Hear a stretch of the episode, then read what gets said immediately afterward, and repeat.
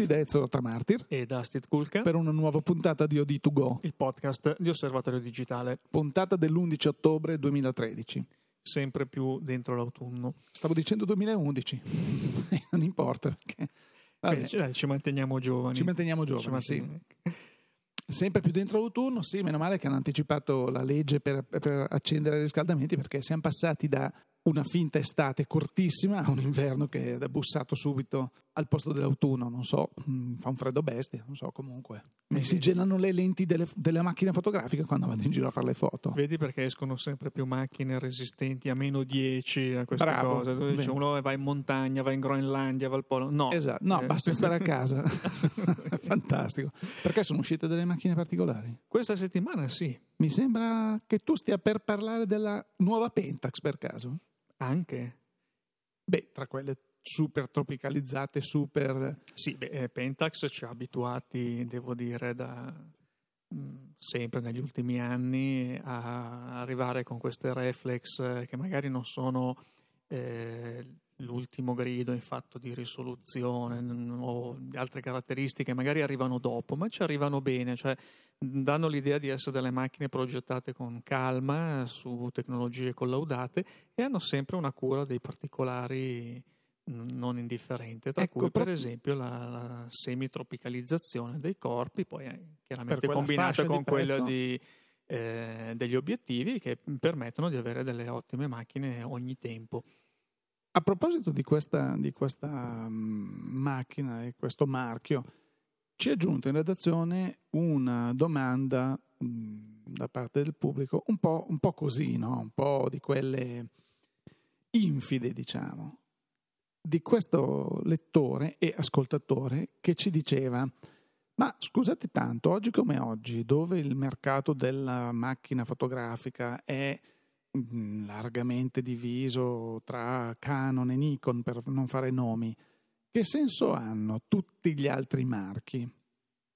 Invece mi sembra di capire come, cioè, certo che hanno un senso. Sì, sono magari mm, marchi di nicchia, diciamo per intenditori, per chi ricerca caratteristiche che magari non si ritrovano sulle macchine diciamo, di, di maggior diffusione, di maggior eh, successo, hanno delle scelte progettuali diverse. Mm, adesso mm, parliamo di questa nuova Pentax, presentiamola come si, certo, deve. come si deve. La Pentax K3 che è la nuova ammiraglia delle eh, reflex mh, mm, di questa casa che adesso è in mano a Rico, tanto per sì. eh, ricordare la, questo recente cambio di, di proprietà.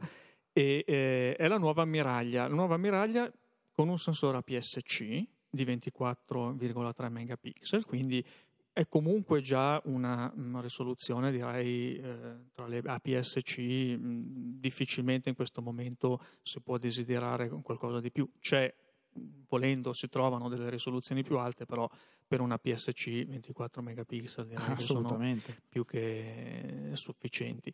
Eh, anche per evitare poi i problemi eh, con le ottiche, perché certo, risoluzioni superiori certo. poi richiedono anche delle ottiche. E poi non dimentichiamo che, eh, scusami, nel mondo anche del full, del full frame, del formato pieno, oggi ci stiamo attestando intorno ai 22, 23, 24 megapixel per il discorso che facciamo sempre dove le case abbandonano la corsa al megapixel per eh, favorire lo sviluppo di altre, di altre caratteristiche delle macchine. E quindi qui abbiamo comunque una macchina con delle caratteristiche di base di tutto rispetto, anche se, eh, ripeto, non è certamente la prima reflex ad arrivare sul mercato con quelle caratteristiche. Però poi dopo si trovano eh, delle, mh, dei piccoli accorgimenti, o anche non tanto piccoli, che eh, ti fanno pensare un po' eh, a questo modello. Mh, allora, da quello che ci risulta dovrebbe essere la prima reflex APS-C, per esempio, con una porta USB 3.0 che è molto più veloce della 2.0. Vero che chi fa fotografia con una certa continuità magari preferisce eh, usare dei lettori di schede esterni per tutta una serie di motivi, però comunque è una, Qualora si un'opportunità in più. della macchina è un balzo in avanti notevole. Assolutamente. Certo. Eh, c'è un doppio slot per le schede di memoria. Questo è molto molto interessante. Questo per chi fa fotografia Chiaro. seriamente diventa una caratteristica assolutamente desiderabile perché sappiamo che il doppio slot si può usare sia sì, come certo. backup, la seconda scheda backup della prima, sia come eh, schede in serie, quindi riempita la prima si passa alla seconda e, e quindi direi che poi le opportunità ci Oppure sono. Oppure sulla prima di, scatto in RAW, l'altra ne salvo i JPEG e le condivido subito in fretta, cioè sono tante Si possono le, trasferire le foto da una scheda all'altra, cioè sì, questa sì, è una sì, cosa che ci hanno abituato chi eh, usa il doppio slot nelle eh, proprie macchine, queste eh, sono capisce. funzionalità irrinunciabili. E, ehm, e, poi direi una, invece una caratteristica che eh, anche qui probabilmente è la prima volta che Pentax eh, lo propone, cioè Pentax che arriva sul mercato una proposta di questo genere, perché la Pentax K3 fa a meno del filtro passa basso o, o anti-aliasing, anti-aliasing, anti-effetto sì, sì. per intenderci, cosa che hanno già fatto anche altri, altri anzi direi una tendenza eh, che si sta eh, ampliando e diffondendo sì. sempre più. Eh, Pentax ha scelto eh, ricordiamo innanzitutto che eh, l'assenza del filtro passa-basso permette di avere delle immagini molto più nitide e incise perché il filtro comunque è sempre un elemento eh, che in si più. pone tra il sensore e l'obiettivo e quindi in qualche modo eh, ha È un filtro, lo dice la parola stessa. Esatto, quindi. E, ehm, hanno implementato il filtro anti-moire come peraltro hanno già fatto anche altri produttori in software, cioè i processori delle macchine fotografiche digitali oggi sono sufficientemente potenti da poter gestire in tempo reale i calcoli necessari a ridurre o evitare, poi a seconda del soggetto, della scena, dell'inquadratura, eh, il potenziale effetto more. La cosa che eh, noi non vorremmo sbagliare, ma ci sembra effettivamente la novità eh, della situazione, è la possibilità di attivare e disattivare questa esatto. funzione software a piacimento che eh, direi mh, esclusiva. Eh, notevole e che inedita. No, inedita e poi soprattutto eh, riflettendoci eh, avendo a disposizione una possibilità di questo tipo automaticamente il fotografo viene portato a ragionare in termini di eh, potenzialità di effetto muore o meno, quindi analizzare la scena con molta più attenzione. Questo tra l'altro facilitato dal fatto che eh, il, il, mirino della Pentax K3 è un mirino di dimensioni generose con un ingrandimento 0,9 per, quindi direi che è molto buono per sì. una, una, PSC direi. Soprattutto, eh, anche se questo poi andrà riscontrato nella pratica, eh, Pentax promette un mirino estremamente luminoso cosa che eh, effettivamente non sempre, trovare, non sì. sempre, viene posta la dovuta attenzione a questa caratteristica. Quindi vedi, come dicevo prima, eh, magari su certe cose una casa come Pentax può arrivare dopo, ma ci arriva con una cura dei particolari, dei dettagli che effettivamente poi chi fa fotografia a un certo Merita livello di essere preso in considerazione eh, certo. diventa un'alternativa certo. interessante anche a um, marchi più diffusi, a macchine di maggior successo commerciale. Quindi direi senz'altro mm, notevole come. Beh, diciamo che Pentax eh, mutua anche tanta esperienza anche dal medio formato, cioè è un nome che comunque sì. ha fatto la storia della fotografia, per cui per chi magari per i più giovani che sono, ecco perché la, la, la domanda era infida, ma aveva anche un senso secondo me spiegarla un pochino perché eh, magari i più giovani oggi sanno, conoscono, sono martellati dalle pubblicità ovunque, Canon e Nikon, Canon e Nikon, Canon e Nikon, poi arriva la Pentax, l'Olympus, la Fujifilm o la Fuji una volta della situazione, ma come? E invece queste sono case che hanno grandissima tradizione grandissima esperienza, magari hanno avuto eh, così de, de, de, dei momenti di assestamento, chiamiamoli a livello finanziario o di cambiamenti anche di prodotto, anche perché di prodotto. l'integrazione della tecnologia digitale nella fotografia non è stata indolore. Eh, facile, certo. Pensiamo a Kodak. Ecco, quindi, quindi stiamo parlando di, di, di, aziende che hanno una grande tradizione e quindi sono capaci di fare le macchine fotografiche, non è che si sono improvvisati. No, per questi sono i risultati, perché su una macchina APS-C di questa fascia di prezzo, perché parliamo sì, di un prezzo indicativo intorno molto, ai 1.300-1.400. Mm, esatto, è un prezzo ecco. molto interessante. Quindi eh, se raffrontiamo questo prodotto con le sue caratteristiche su, con quello che c'è sul mercato, non si trova anche per una reflex di queste caratteristiche. Quindi direi un buon, un buon centrato l'obiettivo, insomma. Sì, diciamo che queste sono tutte case che senz'altro sanno molto bene come si fa, come si produce, si progetta una macchina fotografica.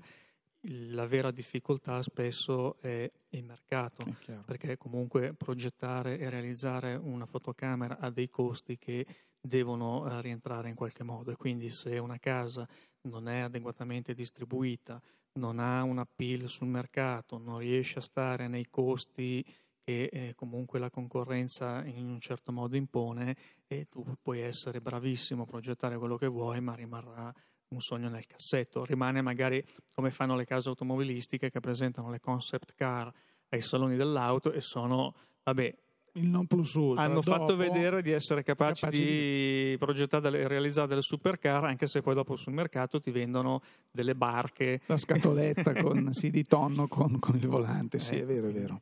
Eh, d'accordo. Non è stata però la non Pentax K3 l'unica, l'unica reflex. Eh. No, direi che questa settimana, è, a differenza delle precedenti, ci ha riservato un po' di, un po di novità. La, la, Pentax prima di tutto, poi anche, abbiamo parlato adesso, Canon, Nikon, Nikon, Nikon ha presentato diciamo una nuova macchina, possiamo definirla così, nuova perché ha un nuovo nome. Allora, ecco. diciamo che se noi fossimo, stessimo parlando di prodotti software, parleremmo forse di un service pack. Ecco, cioè, service pack release, sono quelle, quelle, edizioni di applicazioni o sistemi operativi molto più frequentemente che mh, per il 95% eh, non hanno altro scopo se non quello di risolvere dei problemi delle release precedenti. Eh, in questo caso stiamo parlando di prodotti hardware, quindi non ci sono i service pack, ma ci sono i prodotti eh, nuovi, nuovi per cui eh, hai il vecchio prodotto, te lo tieni, vuoi quello nuovo, te lo compri. Ed è la Nikon D610. Eh, la D610 che è una full frame innanzitutto, sì, erede della D600. Erede della D600 ed è la mh, reflex full frame più compatta, quindi diciamo l'entry level tra le full frame certo, di casa Nikon. Certo. Eh, Nikon che conferma un'attenzione mh, decisa nei confronti del pieno formato 35 mm in questo caso. La eh, D610 è mh, al 95% la D600. D600 che avevamo visto annunciata a Fotochina dello scorso anno, sì. eh, macchina che aveva suscitato un grande interesse e che però ha, non ha mantenuto granché eh, le promesse per un, uno sfortunato difetto probabilmente di progettazione dell'otturatore per cui chi ha eh, la D600 si è trovato da subito con dei problemi abbastanza eh, importanti significativi di accumulo di polvere, di sporco su, sul sensore, soprattutto in alcune zone e quindi costringendo a una pulizia frequente del sensore, quindi diciamo una situazione certamente sì, una pratica che non ideale è, per... è, insolita per le nuove macchine e poi comunque sembra una scocciatura perché oltre a essere una necessità per fare delle foto diciamo corrette anche perché andando comunque a pulire sul sen- il sensore bisogna sempre è sempre un'operazione delicata esatto, delicata, dovuta, non priva quindi, di rischi ecco. E, e, poi diciamo che qui non è che stiamo parlando del pelucchino di polvere che si vede sì, si vede no, ma eh, abbiamo visto delle immagini mh, signific- significativamente eh, rovinate da macchie di, un certo, di una certa di polvere dimensione. che si depositava sì. sul sensore. Sì. Quindi purtroppo non è stata trovato, trovata una soluzione definitiva a, a questo problema. Eh, la soluzione è stata quella fondamentalmente di riprogettare l'otturatore. Ridisegnare addirittura l'unità di, dell'otturatore. Sì. Tant'è vero che la D610 eh, propone, eh, non a caso, un otturatore totalmente Diverso. nuovo che eh, sperabilmente dovrebbe aver risolto questo problema. Chiaro. È un otturatore che però porta anche un paio di vantaggi in più. Eh, il primo è una lieve aumento della velocità di raffica, quindi parliamo di una raffica di 6 frame al secondo anziché 5,5 della D600 e poi forse una cosa più interessante è questa modalità di scatto silenzioso, silenzioso. che mh, dimezzando il ritmo di raffica Ovvio. a 3 frame al secondo riduce, mh, dicono anche sostanzialmente, il rumore del ritorno dello specchio. Certo. Quindi eh, per chi deve magari fare anche foto di cerimonia, pensiamo. O anche foto in teatro. Eh, foto in teatro, foto mh, anche in, in, in street dove non, non certo. ci si vuole proprio eh, far sentire da, da, tutti, questa può essere una funzione eh, decisamente interessante. Anche qui parliamo di una macchina con un sensore da 24,3 megapixel. Quello solito ormai full frame di, di, di, in uso da Nikon. Assolutamente. E poi eh, tutte le altre caratteristiche direi che rimangono simili e uguali a quelle della D600. D600 sì. eh, il prezzo è un prezzo abbastanza importante perché sono 2200 euro. Poi quello definitivo per l'Italia sarà annunciato Breve. il mese prossimo quando uscirà la, la macchina. E la cosa interessante è che la D600 in questo momento si trova intorno ai 1400 euro. Con l'uscita della D610 facilmente eh, i, gli stock di D600 verranno proposti magari anche a prezzi meno, inferiori. Certo. Quindi potrebbe essere questo eh, interessante per chi può accettare di convivere con un difetto che è fastidioso, ma ripetiamo, è, mm, richiede una pulizia più frequente del sensore, non sì, è una cosa che, è... per cui chi dovesse usarla in studio, in situazioni controllate, chiaro, non in giro uh, a fare le foto alle gare di motocross, ecco, no. eh, può effettivamente portarsi a casa una digitale full frame di tutto rispetto a un prezzo che è mh, tranquillamente quello di una media PSC. Media, sì, sì, sì, assolutamente. Quindi eh, ecco, questo può essere una, una, cosa in vista anche del Natale eh, di cui tenere eh, traccia per chi volesse essere, sperimentare ecco, la bellezza del pieno formato. Magari potrebbe essere, come abbiamo detto nelle puntate precedenti, come ripetiamo sempre, un buonissimo corpo macchina, un interessante prezzo di, di listino, di acquisto, così da poter investire qualcosa in più per una lente di, di, maggior, di maggior qualità, insomma, rispetto a quelle date in kit o cose di questo genere. Mm, penso che tu ti voglia riferire a una lente in particolare di cui abbiamo sì, parlato così, in redazione questa settimana, esatto, non a sì, caso. Una lente a caso, una Zeiss, ehm, un 55 mm con focale massima 1,4 chiamata Otus. Otus e... è il nome di una civetta. Ecco, quindi non che a caso, vede, vede, nel, buio. buio quindi. E come Zeiss ci ha abituato, dice ma ragazzi ho fatto questa lente, sappiatelo, un 55 mm, eh, crediamo straordinario perché comunque loro hanno voluto puntare alla qualità su tutta la gamma di aperture, quindi dall'apertura 1.4 all'apertura massima, minima, eh, le lenti garantiscono ste- la, stessa, la, stessa, qualità dell'immagine. Dal centro non, ai bordi. Che non è poco. Mm, queste sono le caratteristiche di appunto apparecchiature o ottiche o strumenti di grande precisione realizzati da queste case che si occupano da sempre di, di, di, di questo tipo di prodotti di eccellenza. Tant'è che anche il prezzo per questo 55 mm, così annunciato, un prezzuccio da ma intorno ai 3.000 intorno euro. Ai 3.000 euro. Sì. Beh, Qualcosa anziché, meno, però. Anziché ecco. acquistare una fotocamera full frame da 3.000 euro con una lente da 1.500 o 1.200, esatto. compriamo una fotocamera da 1.200, 1.300 con, con una, una... Esatto, da 3.000 euro. E così il corredo comincia molto bene. Sì, anche perché l'abbiamo sempre detto e ripetuto. Eh, l'ottica eh, è quella che arrivati a un certo sì, punto sì, nella sì. qualità della tecnologia fotografica digitale c'è niente da fare, insomma il, la vera differenziazione poi non, rimane nell'ottica. Tu pensi che non ci saranno delle lenti di plastica in quest'ottica? Eh, di gomma. Di gomma. Di gomma. no, perché sappiamo che sono ci sono... Che se cadono tan- rimbalzano. Esatto, ci sono tante ottiche che dicono ma sì, però sui bordi fa un po' così, ma non mi dà proprio... E poi abbiamo scoperto che ci sono delle, delle, lenti che sono di plastica raffinatissime, ma eh, cioè che, sono che plastiche particolari. Sono, sono plastiche, certo, quindi certo. a differenza del cristallo dove viene tagliata questo, questa lente da, da, queste, da, queste, sfere incredibili, pre, precisissime, limpidissime, eh, ecco, questo è esattamente l'opposto. Qui abbiamo delle lenti magnifiche.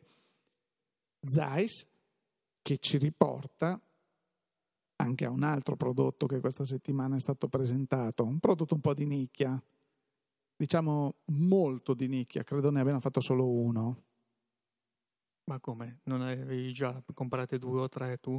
Eh, mi hanno detto non è possibile. Una casa in un ufficio, una ecco, mi hanno detto guardi, giro, no? non è possibile, anche se il 23 novembre lei dovesse venire a New York dove ci sarà l'asta, eh, dove questo prodotto verrà abbattuto, uno ce n'è, per cui stiamo parlando della nuova Leica M e che si chiama Leica M for Red, che è questa eh, iniziativa mondiale che eh, raccoglie fondi per mm, la lotta all'AIDS, alla tubercolosi, alla malaria.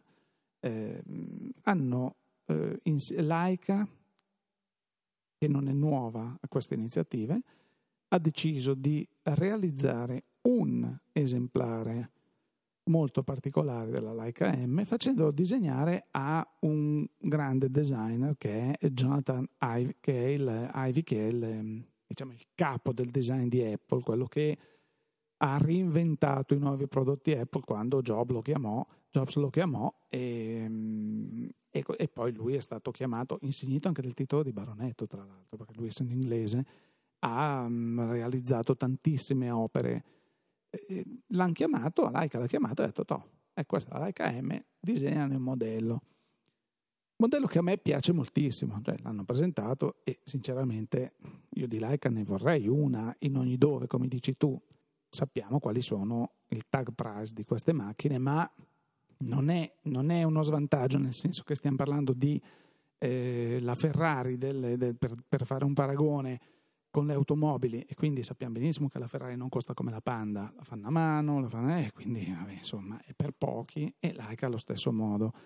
Eh, perché poi diventano macchine da investimento, macchine da investimento sono destinate a un mercato questo, del collezionismo. Quindi... Questa Leica M eh, assolutamente perché se ce n'è una sola, quindi immaginiamo il prezzo che raggiungerà, cioè all'asta. Non si tratta più di uno strumento, sì, è una Leica M a tutti gli effetti, bellissima, funzionante, tutto Ovvio chi se la giudicherà, eh, fortunato lui, e farà del gran bene perché questi fondi verranno destinati, cioè i proventi di quest'asta verranno destinati interamente al, al progetto RED, però la, la, macchina la si può vedere sulla traccia grafica del, del podcast eh, di, di, questa puntata. Quello che eh, mi meraviglia è il fatto che ci siano stati tutti questi commenti negativi sul fatto che la macchina fosse disegnata da, da Ivy, io capisco che non so, uno possa avere delle preferenze, anche non so, a me piace Miss Van der Rohe, che è un grandissimo architetto, e ma Frank Lloyd Wright magari mi piace meno. Adesso sto dicendo delle stupidaggini, mi piacciono tutte e due, ma si possono avere delle, delle preferenze. In questo caso è un esercizio di stile che un grande designer fa per una grande marca, per una grande iniziativa. Quindi cioè, è inutile stare a discutere del sesso degli angeli. Ah, perché la macchina qui, ma sì, sembra un coso. Tanto non ce l'avrai mai tra le mani. Non la vedrai mai, non avrai mai la fortuna di prenderla in mano. Non sai neanche, potrebbero metterci dentro eh, le diorama. Non so se siamo troppo grandi, forse abbiamo dei lettori più giovani. ecco, però, eh, quindi non, non, lo saprai mai. Anche se quella macchina non funzionasse o fosse finta, mm, chi se ne importa? Cioè, ecco qui, sì, è un'iniziativa, è un'iniziativa appunto. Invece sì. sul web ho visto scatenarsi delle, delle, delle, critiche, neanche avessero detto, ecco, adesso la Laika la facciamo con i cartoni. Stiamo sì, scherzando. Sono come le, le Laika, quelle in oro massiccio, per, l'amor di per Dio, il Brunei, sì. cioè sono macchine Benissimo. che escono dal mercato fotografico. Ma sì, ma dalla logica del mercato quotidiano, cioè se tu vuoi la Leica in marmo, ma sì, ma eh, nel mondo dell'audio, io ricordo che una volta, un piccolo aneddoto, ero in aereo e eh, di fianco a me c'era un signore che diceva, ah, parlando così, cosa fa questo? Va bene, commercio in apparecchiature. Senta, io avrei dei clienti in Arabia Saudita che devono fare delle ville e mi piacerebbe installare delle casse acustiche, dei diffusori acustici, però in marmo. Io l'ho guardato, l'ho guardato. Il marmo che è un materiale acustico per eccellenza. Perfetto, questi eh, non gliene frega niente, avevano, eh, sbancavano mezza Carrara per farsi la villa. E la cassa cosa mi fai? La cassa in legno nera, no, ah, fa schifo, la voglio in marmo. Poi che suoni bene, suoni bene, sono piccolezze queste, non interessano a nessuno, capisci? La cassa costa 10.000 euro e normalmente ne costa 800. Chi se ne frega? Cioè, io la voglio con la stessa venatura di tutto cosa mi rovina tutta la casa perché... Una bella urna capisci? cimitariale. Allora, in questi casi è inutile discuterne, perché se tu vai alla like e dici guarda io come quei pazzi che si vanno a fare l'orologio, io voglio un orologio che guardi le costa 5 milioni di dollari, qual è il problema? Pensavo di più, eh, allora va benissimo. Cioè, in questi casi il prodotto esula totalmente da, dalla logica, ripeto, del mercato. Stiamo parlando di macchine da 1300 euro, tu vuoi una macchina che costa 300.000, ma fai benissimo, puoi permetterti di fare, cioè qual è il problema? Anche perché poi magari sono macchine che rimangono chiuse nella confezione, teca, mint condition, cosiddetto, perché poi il mercato del collezionismo pretende certo, prodotti certo. che non sono mai stati toccati. Assolutamente. Quindi, io a volte mh, parlo anche con rivenditori che eh, stoccano in collezioni che vengono portate perché magari qualcuno vuole disfarsene, perché magari qualcuno ha ereditato una collezione e non sa cosa farsene e mm, sono macchine anche non laica d'oro, voglio dire no, anche no, ti ricordi, semplicemente... abbiamo visto recentemente in un negozio a Milano che vende materiale, chiamiamolo usato, uno stock di Nikon FE che erano in, in, in cellofanate, sembrava che le avessero prodotte settimana scorsa e fosse il, il primo arrivo. Come queste, questo ha ritirato uno stock da un collezionista di macchine che le ha comprate, eh, tutte le ha prese, le ha messe via, eccole lì. Cioè, quindi, sì, sì, beh, il mercato del collezionismo, se, adesso stando su prodotti più terra-terra, tu pensa anche al collezionismo, collezionismo dei fumetti. E c'è chi acquista l'album a fumetti, non lo apre, no, no, lo no. chiude nella busta di plastica, di plastica. preferibilmente eh, colorata in modo da filtrare i raggi solari, la luce del sole e la mette via Archivia. e quella mai aperta. Quindi il collezionismo è un mercato, è un l'abbiamo mondo. detto, ridetto, stradetto, è un mercato che funziona con delle logiche tutte sue. Quindi Tutto quando siamo di fronte a questi prodotti come questa Leica M particolare che ti piace tanto, adesso vediamo se in occasione del Natale. Cosa riusciamo a fare? sì. riusciamo, eh, sono macchine che vanno un attimino prese per, per, quello che sono, assolutamente. Però diciamo che dopo un diverso tempo in cui non c'erano novità fotografiche dal punto di vista dei prodotti, eh, direi lo stesso giorno, perché poi è stato lunedì scorso, eh, Pentax e Nikon hanno presentato contemporaneamente queste due reflex che sono eh, macchine diverse eh, tra loro ma eh, nelle rispettive fasce ehm, direi che sono molto apparecchi assolutamente sì. molto molto sì. interessanti quindi adesso aspettiamo di poterle eh, toccare con mano per vedere ma pensiamo che come sempre avviene le promesse vengano mantenute salvo quelle rare perché devo dire che poi sono situazioni davvero difficili da, da ritrovare, eh, come quella della D600 l'anno scorso, che ha avuto questo sfortunato errore di progettazione che effettivamente ha, ha rovinato un po' eh, quella che era l'attesa per una macchina che peraltro era assolutamente interessante. Per... Sarebbe molto molto interessante se Nikon per una volta pensasse a una un upgrade, la possibilità per il possessore della D600 di passare, ovviamente con, pagando una differenza con l'intervento così, però potrebbe essere molto interessante. Non sarebbe la prima volta che nel mondo dell'hardware questa cosa avviene. Non so fino a che punto potrebbe essere vantaggioso per la casa giapponese, però ricordo che addirittura nel mondo dei, dei computer un tempo proprio Apple Computer è stata una delle prime a dire manteniamo il case esterno, vuoi fare l'aggiornamento, ti cambiamo la scheda logica e alcuni componenti, e tu ti, compresa la mascherina, e tu ti trovavi con il tuo computer aggiornato alla nuova versione, dopodiché dopo un paio d'anni o tre hanno smesso anche questa politica perché forse non era così vantaggiosa, però per l'utente potrebbe essere una cosa... Sì, diciamo che il trade-in di una vecchia D600 per una 610 a fronte di uno sconto mh, di qualche tipo potrebbe essere anche un modo per mantenere la fidelizzazione di chi eh, acquistata la D600 si è trovato eh, tra le mani magari un oggetto un po' diverso da quello che eh, immaginava di avere, soprattutto se magari è un fotografo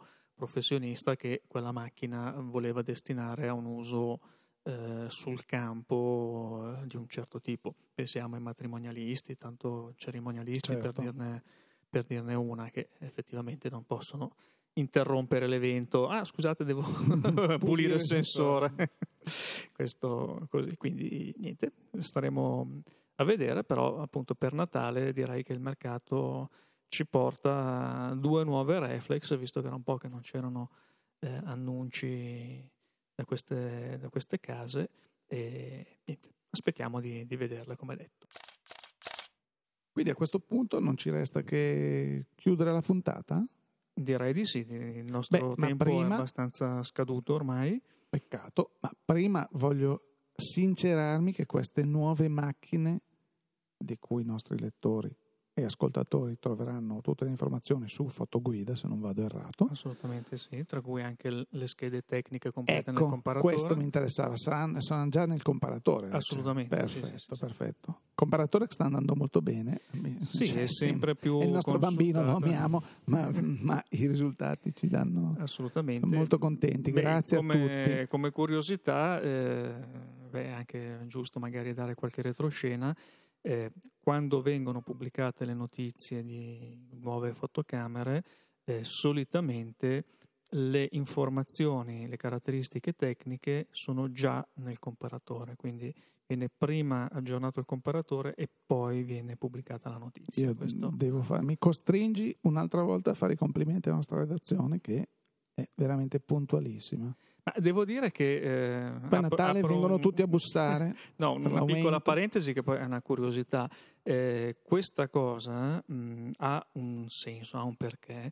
Eh, analizzando le caratteristiche tecniche di un apparecchio appena certo, annunciato ci si impratichisce e ci si rende anche ci si rende meglio conto si può confrontare ovvio, magari con modelli ovvio. precedenti quindi quando dopo si stila la notizia eh, c'è una maggior ragion veduta questo sì. ehm, abbiamo visto che aiuta un po' il lavoro di tutti certo, a differenza si parla di... con cognizione di causa esatto mentre no... magari mh, correre buttare fuori la notizia tanto per essere dieci minuti più veloci degli altri non magari si rischia di perdere qualche cosa. Poi diciamo tutto può succedere, però il, il motivo per cui la, la, lavorazione delle notizie avviene in è questo modo lunga, è, è, questo. Quindi, quindi, abbiamo già detto che piccoli retroscena di come bravissimo. funzionano le cose. Abbiamo già detto che www.fotoguida.it www.osservatoriodigitale.it il nostro comparatore i nostri social media, Facebook, Twitter, Pinterest. E chi più ne ha più ne metta, addirittura LinkedIn. E quindi da Ezio Rotamartir e da Steve Kulke un a risentirci alla prossima puntata. Grazie per l'ascolto e alla prossima settimana.